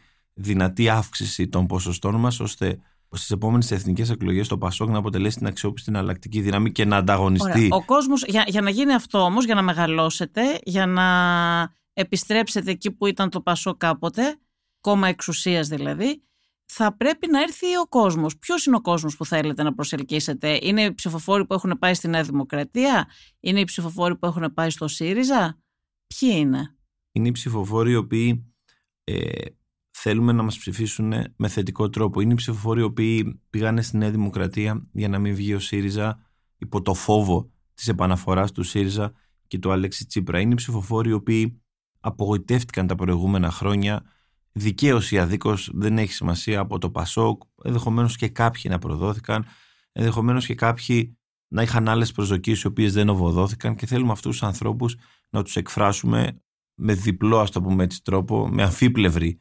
ανανέωση και μετατόπιση τόσο φυσικά προς τα δεξιά, προς το κέντρο ενώ όσο και προς τα αριστερά να εκφράσουμε ευρύτερα κομμάτια του πληθυσμού όπως για παράδειγμα οι ελεύθεροι επαγγελματίες, τους οποίους ουδής αδυνατεί να κατανοήσει πώς γίνεται κάποιος με πολύ πενιχρά εισοδήματα, δηλαδή κάτω από 10.000 ευρώ, να μπορεί να επιβιώνει. Αυτούς οι οποίοι μεταφέρουν το γραφείο τους από κάποιο Εντάξει, γραφείο. εδώ όμως τώρα, επειδή μιλήσατε πριν και για λαϊκισμό, πάμε σε τέτοια ζητήματα. Είδαμε πράγματι την κυβέρνηση τώρα να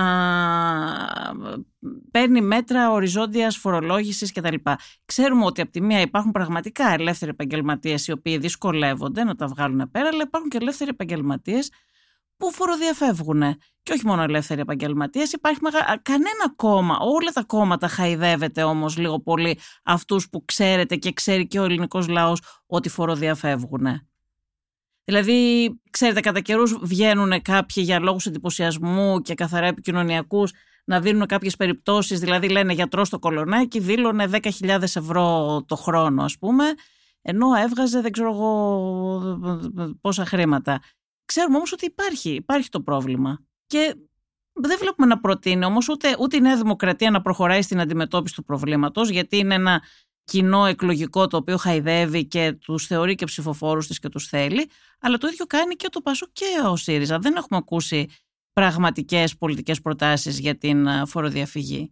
Και δεν εννοώ τους μικρούς, εννοώ τους μεγάλους, που είναι ε, ε, πολλοί. Ξεκινάω με δύο διαπιστώσεις. Πρώτον, ότι η Νέα Δημοκρατία εκλέχτηκε με σημαία το μηδέν φόρη, μόνο μείωση των φόρων.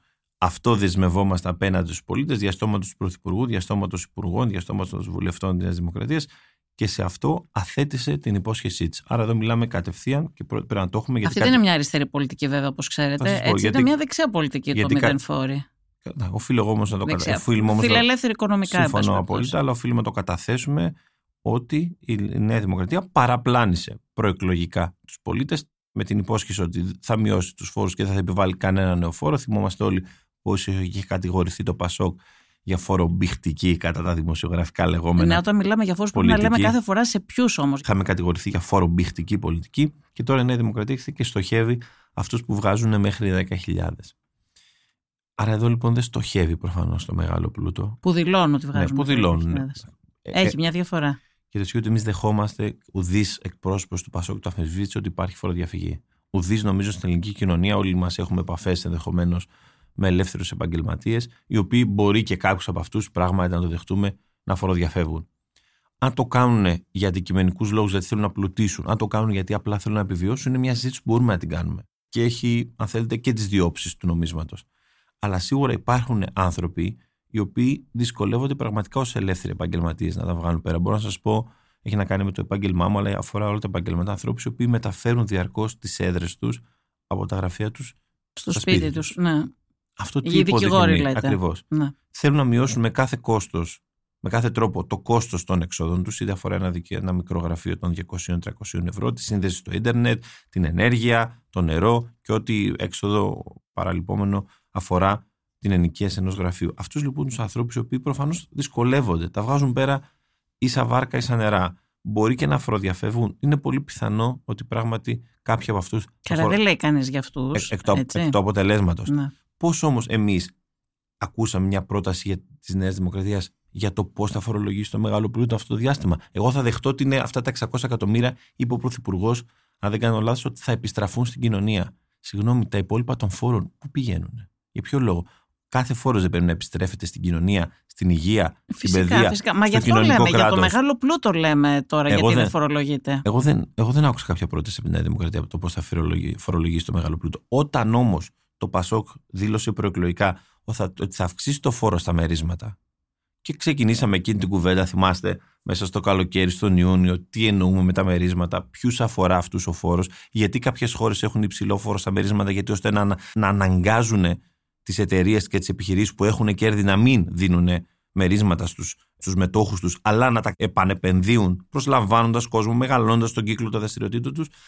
Το Πασό κατηγορήθηκε λοιπόν ως η, Μα γι' αυτό, μεγάλη λέω, γι αυτό σας είπα πριν, κύριε Γλαβίνα, όταν μιλάμε για φόρους, θα έπρεπε και εσείς οι πολιτικοί να μιλάτε και όταν μιλάτε με τους πολιτικούς σας αντιπάλους, να εξηγείτε για ποιους μιλάμε, σε ποιους μιλάμε να επιβληθούν φόροι.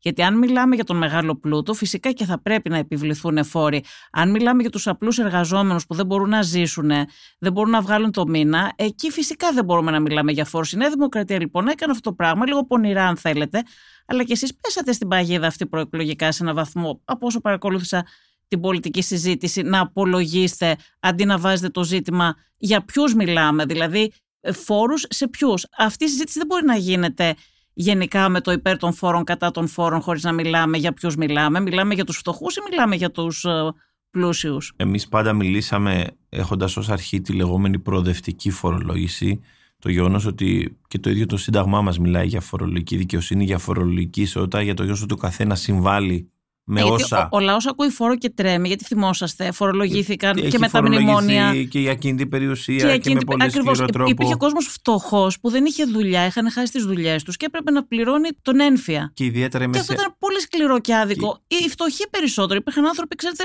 απλοί εργαζόμενοι. Που ένα σπίτι στην Ελλάδα πολλοί κόσμος το έχει και ιδιαίτερα εγώ θα σας πω η μεσαία τάξη η οποία εκπλήρωσε και στα τη διάρκεια της δεκαετίας του 80 και του 90 στην Ελλάδα της ανάπτυξης ε, με τις κυβερνήσεις του Πασόκ ε, ένα όνειρο της ελληνικής κοινωνίας τότε να αποκτήσει ακίνητα, ας το πούμε έτσι, και ήταν πολύ σημαντικό στην ελληνική κοινωνία τότε ήταν μεγάλο επίτευγμα να, να αποκτάς περισσότερα νίκια. Είτε αυτό αφορούσε ένα σπίτι σε κάποια πόλη, είτε κάποιο εξοχικό, κάποιο μικρό εξοχικό ε, σε κάποια παραθαλάσσια περιοχή. Νομίζω όλα αυτά ήταν τα δεδομένα της, της ελληνικής μεσαίας τάξης, η οποία προφανώς μετά την κρίση άρχισε και τα χάνει εξαιτίας και αυτό που λέτε εσείς, αυτού που λέτε εσείς, της έκτακτης, της πολύ μεγάλης φορολόγησης της ακίνητης περιουσίας. Είχαμε προφανώς με το δανεισμό, μπήκαμε σε πληστηριασμούς. Πολλοί αναγκάστηκαν να τα πουλήσουν ή να εκπληρώσουν τις δανειακές του Μα και τώρα εξακολουθεί να είναι άδικη η φορολόγηση και ίσως και η κριτική της αντιπολίτευσης δεν είναι τόσο ουσιαστική και δεν αναδεικνύει τις ευθύνες της κυβέρνησης. Δηλαδή, φορολογούνται εργαζόμενοι που αυτό που είπαμε πριν, έχουμε τεράστιο πληθωρισμό. Έχουμε μισθούς που δεν επανήλθανε εκεί που ήταν πριν από 10 χρόνια. Δηλαδή, έχουμε το φαινόμενο σήμερα να έχουμε μισθούς μικρότερους από αυτούς που είχαμε πριν 10 χρόνια. Με τον πληθωρισμό να καλπάζει, με την ακρίβεια και την εσχροκέρδεια στα ύψη που έχουμε δει και ο κόσμος να δυσκολεύεται πάρα πολύ να τα βγάλει πέρα, παρότι υποτίθεται ότι έχουμε αφήσει την κρίση και τα μνημόνια. Και θα σας συμπληρώσω. Τα μνημόνια δεν έχουν φύγει, αλλά τέλος πάντων τα μνημόνια ολοκληρώθηκαν. Συμπληρώνοντας αυτό που λέτε εσείς και τους πολύ ψηλούς, με βάση και ε, τους δείκτες Ευρωπαϊκής Ένωσης, τους πολύ ψηλούς, αν δεν κάνω λάθος, δεύτερους ή τρίτους στην Ευρωπαϊκή Ένωση, έμεσους φόρους. Όπου αυτοί πλήττουν στη βάση τους, γιατί τους πληρώνουν όλοι. Οι πιο αδύναμοι, η μεσαία τάξη, η οποία είναι πολύ σημαντικό θέμα το οποίο συζητείται νομίζω ευρέω στην ελληνική κοινωνία αυτή η απίσχναση, απίσχναση της ελληνικής μεσαίας τάξης, αυτή η ρόχα κοκαλιά η οποία κρατούσε. Ναι, ότι οι εργαζόμενοι μισθωτοί συνεχίζουν να υπερφορολογούνται. Συνεχίζουν να πληρώνουν στη, στη βάση τους κιόλας. Εκεί πληρώνει το φόρος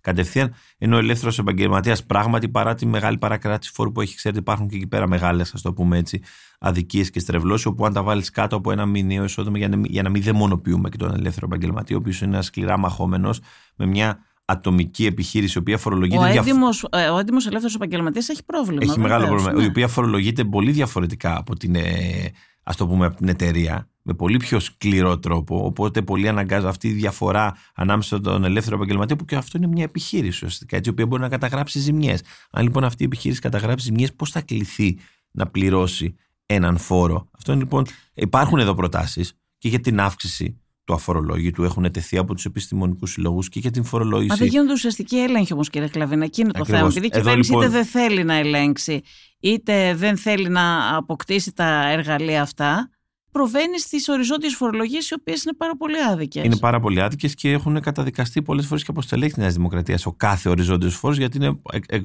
εκ, των πραγμάτων, ας το πούμε έτσι, είναι άδικος. Πόσο μάλλον όταν το 2023 με αυτή την έξαρση της τεχνολογίας έχουμε πια παρούσα την τεχνητή νοημοσύνη σχεδόν τα επόμενα χρόνια, νομίζω θα υπάρξει μια έκρηξη της παρουσίας της σε όλους τους τομείς της καθημερινότητας. Και εδώ λοιπόν εμείς ακόμα συζητούμε για το τακτμαρτό εισόδημα, όπου είναι μια πρακτική του 1970 και του 1980. Εδώ αυτό συνιστά μια αποτυχία της κυβέρνησης στο να καταπολεμήσει τη φοροδιαφυγή. Πηγαίνει σε μια εύκολη λύση, η οποία και οικονομικά, ξέρετε, κύριε Ασιού, δεν θα αποδώσει και πάρα πολύ. Μιλάμε για 600 εκατομμύρια. Δεν λέμε ότι είναι ένα μικρό ποσό, αλλά είναι σίγουρα ποσά τα οποία, αν τα χρειαζόταν η κυβέρνησης, θα μπορούσε να τα βρει από τη φορολόγηση του μεγάλου πλούτου, από τις εξωχώρε εταιρείες. Σας υπενθυμίζω μόνο ένα παράδειγμα ναι. και κλείνω με αυτό.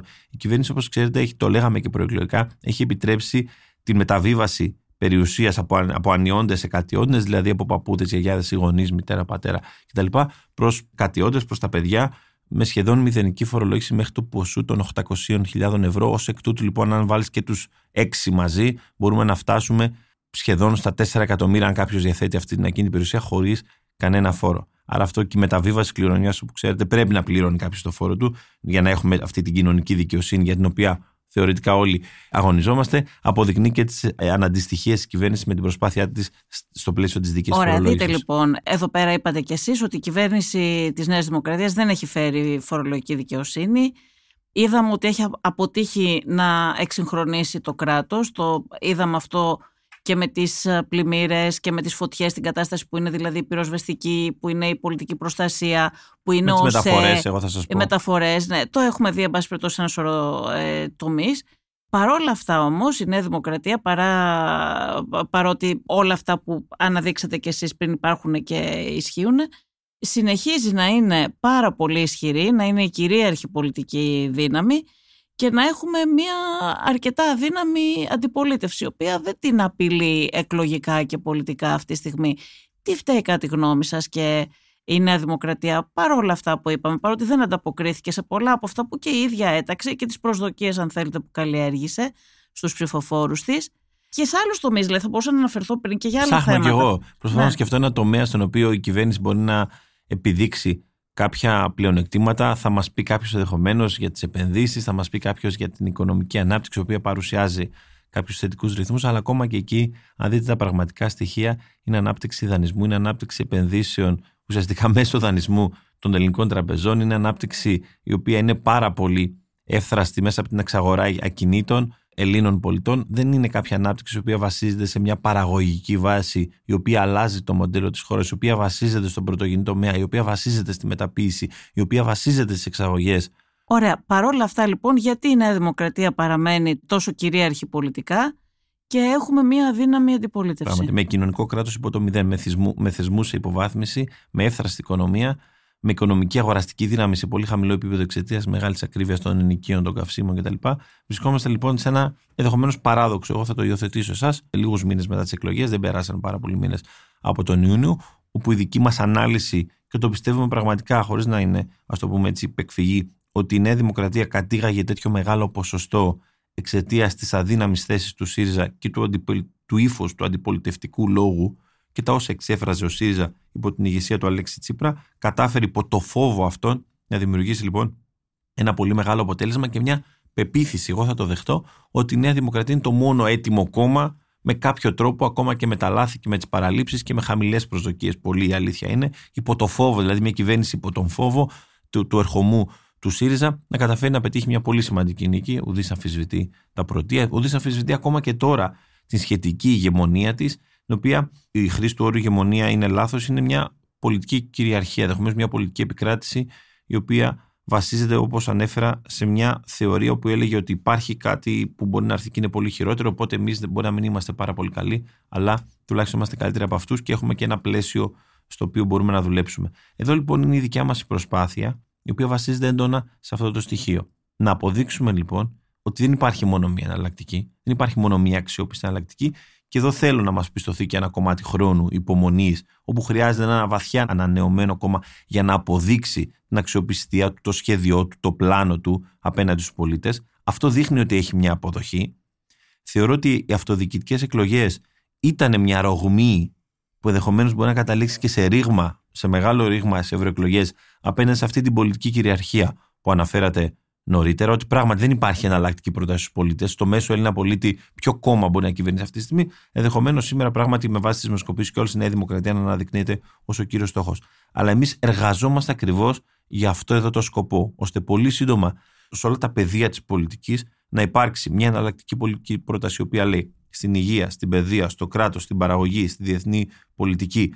Έχουμε αυτές τις συγκεκριμένες θέσεις, έχουμε αυτό το πολιτικό προσωπικό το οποίο δείτε το, το αναδείξαμε, έχει, έχει μιλήσει στη Βουλή, έχει, έχει μιλήσει στα μέσα μαζικής ενημέρωσης, έχει, έχει πάει στις τοπικές κοινωνίες, έχει μιλήσει, έχει αναδειχθεί στην τοπική αυτοδιοίκηση. Αυτό είναι το πολιτικό προσωπικό το οποίο παρουσιάζουμε στον ελληνικό λαό με αυτές τις πολιτικές θέσεις και ζητάμε την επιδοκιμασία σας, την εμπιστοσύνη σας για να προχωρήσουμε και να είμαστε πραγματικά μια εναλλακτική πρόταση διακυβέρνησης. Αυτό καταλαβαίνω ότι τώρα υπάρχει ένα έλλειμμα που μου λέτε ότι εσείς πράγματι δεν φαίνεται ότι υπάρχει κάποιο κόμμα το οποίο μπορεί να δεχτεί. Εμείς εργαζόμαστε λοιπόν και θεωρούμε ότι έχει απήχηση και έχει εξέλιξη αυτή η προσπάθειά μας να αναδειχθεί το ΠΑΣΟΚ ως η εναλλακτική πρόταση εξουσίας απέναντι στη Νέα Δημοκρατία. Ναι, Ποιες είναι οι προσδοκίες σας για τις ευρωεκλογές και σας ρωτάω, έχοντας στο νου μου ότι για κάποιο λόγο στην Ελλάδα δεν γίνεται ποτέ ακριβώς όπως θα έπρεπε να γίνει η συζήτηση η προεκλογική. Δηλαδή, τι έχουμε στο Ευρωκοινοβούλιο, έχουμε τις μεγάλες ομάδες, έχουμε την ομάδα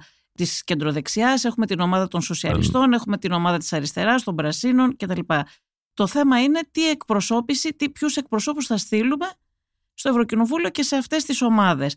Ούτε το Πασόκ έχει πει ποτέ ότι θέλουμε να έχουμε ισχυρή εκπροσώπηση στην ομάδα των σοσιαλιστών και δημοκρατών που είναι μια ομάδα, η δεύτερη σε ισχύ δεν ειναι στο ευρωκοινοβουλιο η οποία παίζει ένα ρόλο και, και ασκεί μια επιρροή. Δεν το έχετε βάλει ποτέ έτσι το ζήτημα. Δεν ξέρω πώς θα το βάλετε σε αυτές τις ευρωεκλογές. Εδώ λοιπόν είναι. και ευχαριστώ για την ερώτηση γιατί είναι πολύ ουσιαστική και το έχουμε συζητήσει ήδη κι εμείς μέσα στους κόλπους της παράταξής μας, σε αυτές οι ευρωεκλογές. Αυτό ευχαριστώ για την ερώτηση πάντως που λέτε και κάποιοι πολιτικοί στους δημοσιογράφους. Εγώ θα ακούω ευχαριστώ για την ερώτηση, μαγκώνομαι. Λέω, κάτι, κάτι, δεν, κάτι, κάτι δεν έκανα καλά Όχι, να βάζετε, στο βάζετε ένα, ερώτηση. Εγώ το λέω με την έννοια ότι βάζετε ένα ναι. ζήτημα στο δημόσιο διάλογο που δεν τα ακούμε πολλές φορές. Και γιατί είναι κάτι που το έχουμε συζητήσει και δεν μας το ρωτάνε συχνά για να μας δοθεί ευκαιρία. Έχουμε την πολύ μεγάλη τύχη να έχουμε πρόεδρο έναν Έλληνα Ευρωβουλευτή, τον Νίκο τον Ανδρουλάκη, ο οποίος επί σχεδόν 8 χρόνια έμαθε καλά τα κατατόπια του Ευρωκοινοβουλίου. Έμαθε πολύ καλά τι σημαίνει, τι χρήσιμη, πόσο χρήσιμη μπορεί να είναι η παρουσία ενός Έλληνα Ευρωβουλευτή και μιας Ευρωομάδα. Είχατε και ένα σοβαρό μειονέκτημα όμως την Εύα Καηλή. Εννοώ το, την υπόθεση. Αυτό... Συγγνώμη για το διορθώσω, ναι, γιατί ναι. δεν ακούστηκε mm. περίεργα. Δεν εννοώ την Εύα Καηλή ως άνθρωπος πρόσωπο. Εννοώ την εμπλοκή της στο, στο Qatar Ακόμα και αυτό είναι ένα πολύ χρήσιμο, ξέρετε, ε, μάθημα για όλους μας ε, και μιλάω και τουλάχιστον για, για εμά, για την παράταξή μας στο Πασόκο, να αποφύγουμε τέτοια λάθη και στην εκλογή, ενδεχομένως στην επιλογή ε, των υποψηφίων. Αλλά αυτή η παρουσία του Προέδρου μας, του Νίκο Δουλάκη, ακριβώς μας θα μας δώσει, θα μας οδηγήσει στο να προσπαθήσουμε. Δεν ξέρω τι αποδοχή θα έχει, γιατί η ελληνική πολιτική σκηνή κυρίως κυριαρχείται από εσωτερικά ζητήματα ακόμα και κατά τη διάρκεια των ευρωεκλογών και δεν είμαι σίγουρος σε πόσες χώρες πέτυχε το πείραμα της ευρωπαϊκοποίησης, αν μου επιτρέπετε τον όρο, υπάρχει το Europeanization των ευρωεκλογών πραγματικών και να μην αποτελέσουν διακύβευμα η φορολογία, το κοινωνικό κράτος, η υγεία, τα διεθνή ζητήματα κατά τη διάρκεια της προεκλογικής κούρσας. Ενώ πηγαίνοντας προς τις ευρωεκλογές, εμείς θα προσπαθήσουμε ναι, ακριβώς να αναδείξουμε. κάποιος αν στέλνει ποδοσφαιριστές και τραγουδιστές που δεν έχουν σχέση εμείς, με την πολιτική στο Ευρωκοινοβούλιο. Το αντίθετο. Εμείς θα προσπαθήσουμε να οδηγήσουμε τη συζήτηση πόσο, γιατί είμαστε και ένα βαθιά φιλοευρωπαϊκό κόμμα, πόσο χρήσιμη είναι η παρουσία των Ελλήνων Ευρωβουλευτών με γνώση, σχέδιο, όραμα, επάρκεια, αυτό το οποίο θέλουμε να εκφράσουμε, αξιοπιστία, αυτό το οποίο θέλουμε να εκφράσουμε εμείς ως Πασόκ και ανανέωση φυσικά. Ανανέωση όχι μόνο ηλικιακή, για να μην πολλές φορές ε, παρεξηγούμαστε. Πόσο χρήσιμη λοιπόν είναι η παρουσία των Ελλήνων Ευρωβουλευτών σε μια ισχυρή ομάδα των ε, σοσιαλιστών και δημοκρατών, το λεγόμενο SD, εντός Ευρωπαϊκής Ένωσης, πόσο μπορούν να επηρεάσουν. Βάζω εδώ στο τραπέζι της συζήτησης, έχει να κάνει λίγο και με τα επιστημονικά μου ενδιαφέροντα, ότι πάνω το 70 με 80% των ελληνικών νόμων, να το πω έτσι, προέρχεται από την Ευρωπαϊκή Νομοθεσία. Σε εφαρμογή οδηγιών, κανονισμών κτλ. Άρα λοιπόν είναι πολύ σημαντική η παρουσία των εκπροσώπων μας στο, στο, στο Ευρωκοινοβούλιο. Εδώ λοιπόν εμείς θα προσπαθήσουμε να πετύχουμε ή να αναδείξουμε και τα ευρωπαϊκά ζητήματα σε ένα διάλογο ο οποίος είμαι σίγουρος, αν μιλήσουμε σε 5-6 μήνες από τώρα, είμαι σίγουρος ότι τουλάχιστον ε, λίγους μήνες προ τις ευρωεκλογές, κατά τον Απρίλιο, τον Μάιο, το διακύβευμα, τα θέματα συζήτησης θα είναι πράγματι. Θα κρυθείτε πάντως όλα τα κόμματα και για τις επιλογές των υποψηφίων Με σας. πολύ αυστηρό τρόπο. Α, αυτή τη φορά, γιατί ναι. Γιατί η αλήθεια είναι δεν ήταν πολύ επιτυχημένα η τελευταία, δεν ήταν πολύ επιτυχημένο όλων των κομμάτων. Όλων των κομμάτων και της Νέας Δημοκρατίας πρώτα απ' όλα, θα έλεγα. Και, και είναι ένα στίχημα για όλους μας, αφορά και εμάς στο Πασόκ, να προσπαθήσουμε να πείσουμε στου πολίτες, γιατί το μέλλον, μάλλον ο πύχης των ευρωεκλογών ως προς τη συμμετοχή δεν είναι και πολύ αυξημένος. Μάλιστα, οι προβλέψεις δεν μιλούν ναι. για σχετικά χαμηλή συμμετοχή, αν κρίνουμε από προηγούμενες συμμετοχές. Εξαρτάται όμως και από το διακύβευμα, από, το, το τι θα βάλετε εσείς. Ναι, Εμείς πάντως θα προσπαθήσουμε να βάλουμε πολιτικά θέματα που έχουν να κάνουν και με την Ευρώπη, έχουν να κάνουν συνολικά με την πορεία της Ευρωπαϊκής Ένωσης, με το μέλλον της. Με... Θέλω να σας ρωτήσω για το θέμα αυτό του ψηφίσματος για την ε, Γάζα. Ασκήσατε μία, ως Πασόκ εννοώ, μία πολύ σκληρή, πολύ σκληρή, όχι πολύ σκληρή, αλλά σκληρή κριτική, εν πάση περιπτώσει, στη Νέα Δημοκρατία για τη στάση που κράτησε με την αποχή και ο εκπρόσωπος, ο, ο κοινοβουλευτικός εκπρόσωπος, ο κύριος Μάτζος που είναι και υπεύθυνος για την εξωτερική πολιτική του τομέα, έτσι δεν είναι, mm-hmm. ζήτησε εξηγήσεις από την κυβέρνηση για τη στάση αυτή. Τι θεωρείτε ότι έκανε λάθος η κυβέρνηση της Νέας Δημοκρατίας του Κυριάκου Μητσοτάκη στη στάση αυτή; Παρά την προσπάθεια δικαιολόγησης εκ μέρους της Νέας Δημοκρατίας αυτής της θέσης, η οποία μάλιστα την υιοθέτησαν και κάποιες χώρες Ευρωπαϊκής Ένωσης, κάποιες άλλες. Οι περισσότερες χώρες Ευρωπαϊκής Ένωσης κράτησαν την ίδια στάση με την. Ναι, μια σχετική πλειοψηφία. Αν δεν κάνω λάθος, το 2013, περίπου 4 ή 5, αν δεν κάνω λάθος, απήχαν και 8 ε, υπερψήφισαν. Μπορεί να, οι αριθμοί να μην είναι ακριβώς έτσι, είναι στο περίπου έτσι, μεταξύ των οποίων υπερψήφισαν η Γαλλία, η Ισπανία, η Πορτογαλία, αν δεν κάνω λάθος, η Ιταλία. Άρα λοιπόν εμείς είχαμε μια θέση η οποία τι έλεγε, ότι πάντα πρέπει να κοιτάμε. Η Ελλάδα, εδώ για να σας θυμίσω, η Ελλάδα ε, είχε την ίδια στάση, την ίδια στάση κράτησε στο ψήφισμα του ΟΗΕ για τη Γάζα και η Γερμανία με τον ε, καγκελάριο Σόλτς του S5, στον οποίο ανήκεται, με τον οποίο ανήκεται στην ίδια οικογένεια. Ναι. Χωρίς αυτό να σημαίνει ότι πολλές φορές δεν υπάρχουν διαφορές ή πολλές φορές δεν θα κάνουμε κριτική, όπως για παράδειγμα στον Σοσιαλδημοκράτη Πρωθυπουργό, τον κύριο Σάντσεθ, σχετικά με την πώληση όπλων στην Ισπανία, όπου ο πρόεδρός μας, ο Νίκος Στανδουλάκης, το έχει κάνει δημοσίως, ας το πούμε έτσι, κριτική για αυτές τις αποφάσεις και την ανάγκη καμία χώρα της Ευρωπαϊκής Ένωσης, που θυμίζω αυτό το εμπάρκο όπλων στην Τουρκία, όσο αυτή συνεχίζει την επιθετική πολιτική, καμία ούτε μία σφαίρα στην Τουρκία από ευρωπαϊκές χώρες, όσο η Τουρκία συνεχίζει την επιθετική τη πολιτική. Άρα, για, να, για να επιστρέψουμε στη Γάζα. Εδώ λοιπόν εμείς κάνουμε μια κριτική η οποία λέει τι. Όταν λοιπόν υπάρχει το μεγάλο, όταν λοιπόν εδώ δεν μπορούμε, υπάρχει το, το τεράστιο διακύβευμα το οποίο είχε να κάνει με την ανθρωπιστική κρίση, με τους αμάχους, με τους αθώους πολίτες, οι οποίοι πολλές φορές πράγματι μπορεί να, ας το πω έτσι, μέσα εισαγωγικά να, να, να χρησιμοποιούνται από τους τρομοκράτες ε, της Χαμάς. Όταν λοιπόν τόσες χιλιάδες ζωές βρίσκονται υπό κίνδυνο ή έχουν ήδη ε, χιλιάδες άνθρωποι σκοτωθεί. Εκεί λοιπόν δεν θα βάλουμε στο ζύγι, στο το λεγόμενο γεωπολιτικό ζύγι, δεν θα σταθμίσουμε τι είναι περισσότερο και τι είναι λιγότερο. Και ο στόχος είναι ένας, το μεγάλο, το να σώσουμε αυτούς τους πολίτες. Μπορούσαμε και εμείς χίλια να βρούμε για αυτό το ψήφισμα, αν έπρεπε, αν δεν ανέφερε τη λέξη τρομοκρατία, που προφανώς αυτό είναι μια δικαιολογία την οποία ανέφεραν οι άλλες χώρες και υιοθέτησαν, αν δεν κάνω λάθος, και η κυβέρνηση Νέας Δημοκρατίας. Το γεγονός ότι υπήρχε μια άλλη τροπολογία, την οποία προφανώς και εμείς, ας το πούμε έτσι, θα έπρεπε να την στηρίξουμε και ενώ και εμείς θα συμφωνούσαμε. Αλλά εκείνη τη στιγμή έπρεπε να δοθεί ένα μεγάλο σήμα για την εκεχηρία. Και από εκεί πρέπει να δούμε πώς θα συνεχίσουμε νομίζω κανείς στην Ελλάδα, τουλάχιστον τα τρία μεγάλα κόμματα και τα υπόλοιπες ευρωπαϊκές χώρες, δεν αφισβητεί ότι τα όσα βάρβαρα, τα όσα τερατώδη έκανε η Χαμάς είναι, είναι τρομοκρατικές ενέργειες. Αυτό δεν το αφισβητεί κανείς. Αλλά εκεί πέρα λοιπόν έπρεπε να σταθμίσουμε και να πάμε σε μια κατεύθυνση όπου ο κόσμος αγωνίζεται για το καλύτερο. Ο κόσμος πάντα επιζητεί αυτό το οποίο θέλει, την ειρήνη. Αυτό ήταν το μεγάλο αντικείμενο εκείνης της συζήτησης. Η ειρήνη. Κατανοούμε και την ανάγκη εθνικής, του δικαιώματος άμυνας του Ισραήλ.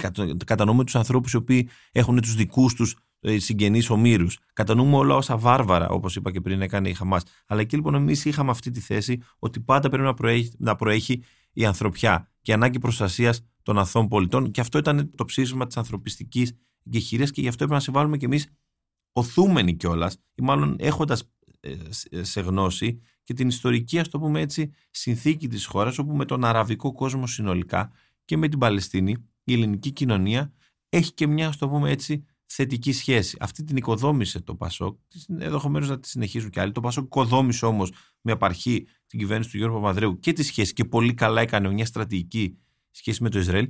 Και εδώ πέρα είναι το λάθος της κυβέρνησης, η οποία ουσιαστικά. Όντως, η στρατηγική σχέση με το Ισραήλ ξεκίνησε πιο Και τη συνέχισαν πολύ σωστά, και ξέρετε.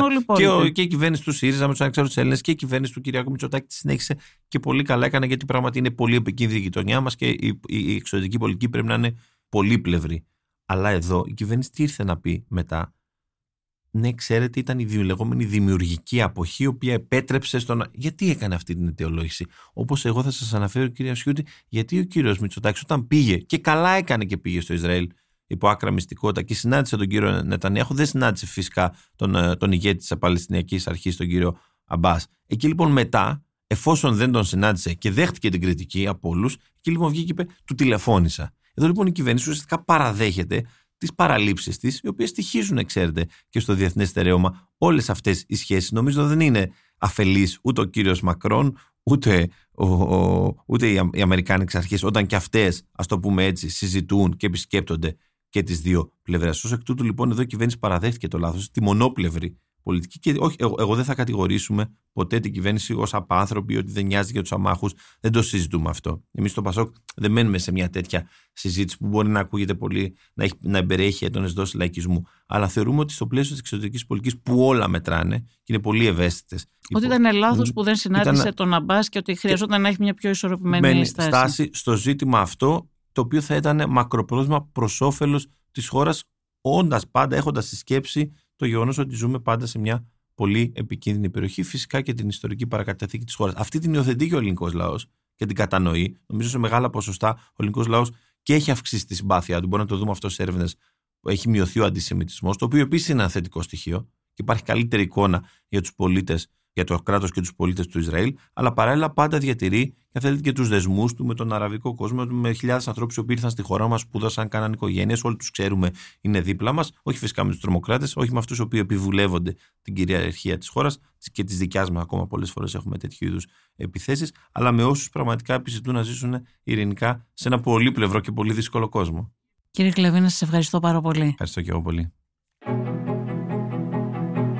Ακούσατε τη Βασιλική Σιούτη και το Life of Politics. Σήμερα συνομιλήσαμε με τον εκπρόσωπο τύπου του Πασόκ Θανάση Γλαβίνα.